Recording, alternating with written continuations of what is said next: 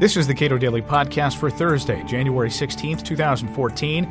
I'm Caleb Brown. The president has claimed the power to declare when the Senate is and is not in session for the purposes of choosing high level appointees. The Supreme Court is currently weighing that issue. It could be the most egregious power grab of this president's time in office, says Trevor Burrus, a research fellow at the Cato Institute.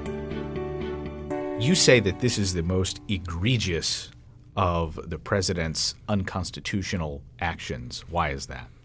Well, he essentially decided that he has the power to declare whether or not the Senate is in session.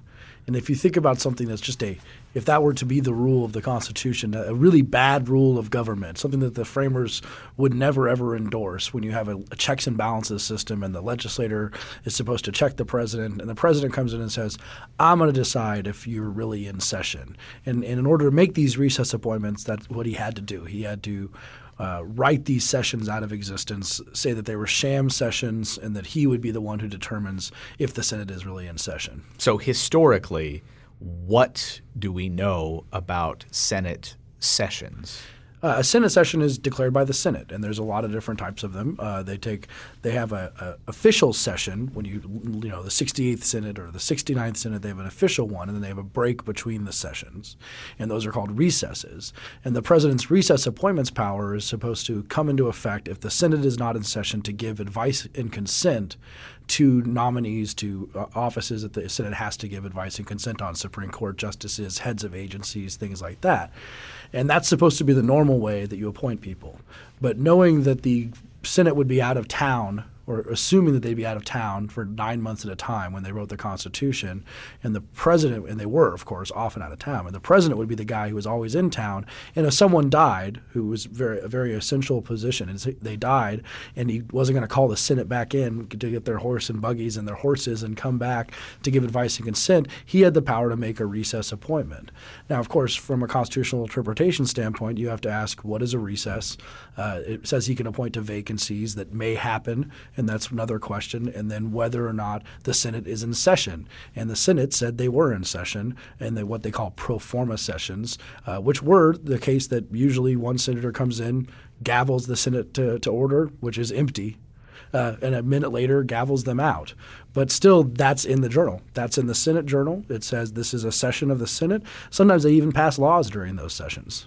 So the issue is very clearly here who decides whether or not the Senate is in session. Yeah, that's the most, that is the narrowest issue. There are actually three issues before the court in this case because this is amazingly the first time that the court has ever, the Supreme Court has ever heard a case about the recess appointments clause. Usually it's just been executive attorney general opinions and nothing ever came of it.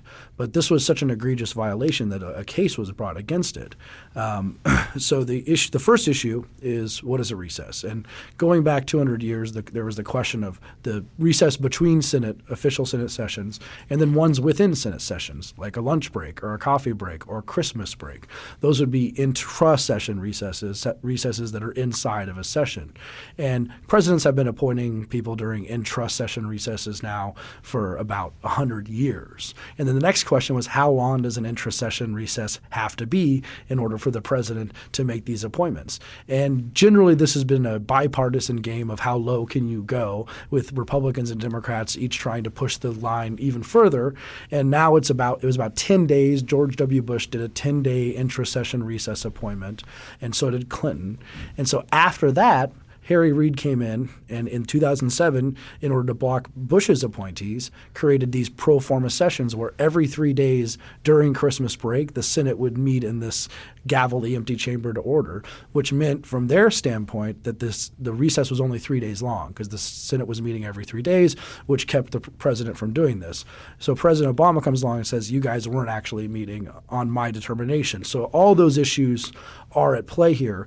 The question of whether or not the president can decide if the Senate is in session, that one is I think, going to get nine votes unanimous against the president on this because it is so beyond the pale of good governance and, and the Constitution. And this is, uh, as you say, never been before the court directly before. So whatever the Supreme Court ends up saying, they don't have a lot to look to in terms of uh, previous decisions on this. And is it is it your estimation that they're going to draw a very clear line in the sand that this is the Senate does indeed make its own rules? Yes, I think that all of them will agree to that. The court uh, during the oral arguments uh, yesterday, they were very, very um, skeptical about the government's position. They kept asking the government, uh, well, what do you want the Senate to do? You know, if the Senate just changes some words, or or what are they going to do? They're going to they can name post offices during these pro forma sessions, and would that be enough uh, for it to be a real session of the Senate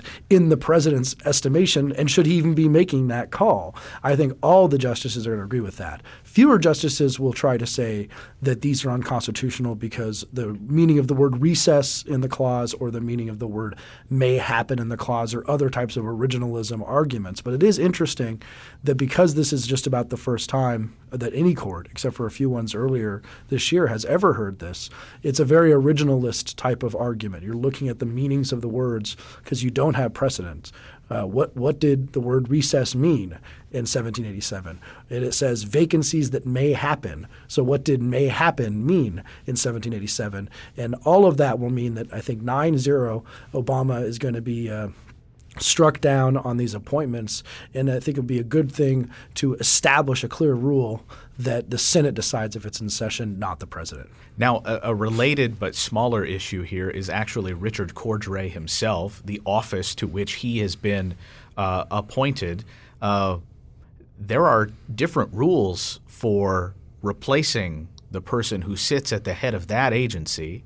Congress doesn't fund that agency. Mm-hmm. Uh, the Federal Reserve does. So their normal power uh, associated with agencies, that is, well, we just won't fund these uh, uh agencies, uh, it doesn't necessarily apply here. Exactly, and and this is somewhat moot because Cordray has since been appointed uh, or officially appointed, not a recess appointment, to the Consumer Finance Protection Bureau, and some of the the National Labor Relations Board. Those are the four appointees that that President Obama made.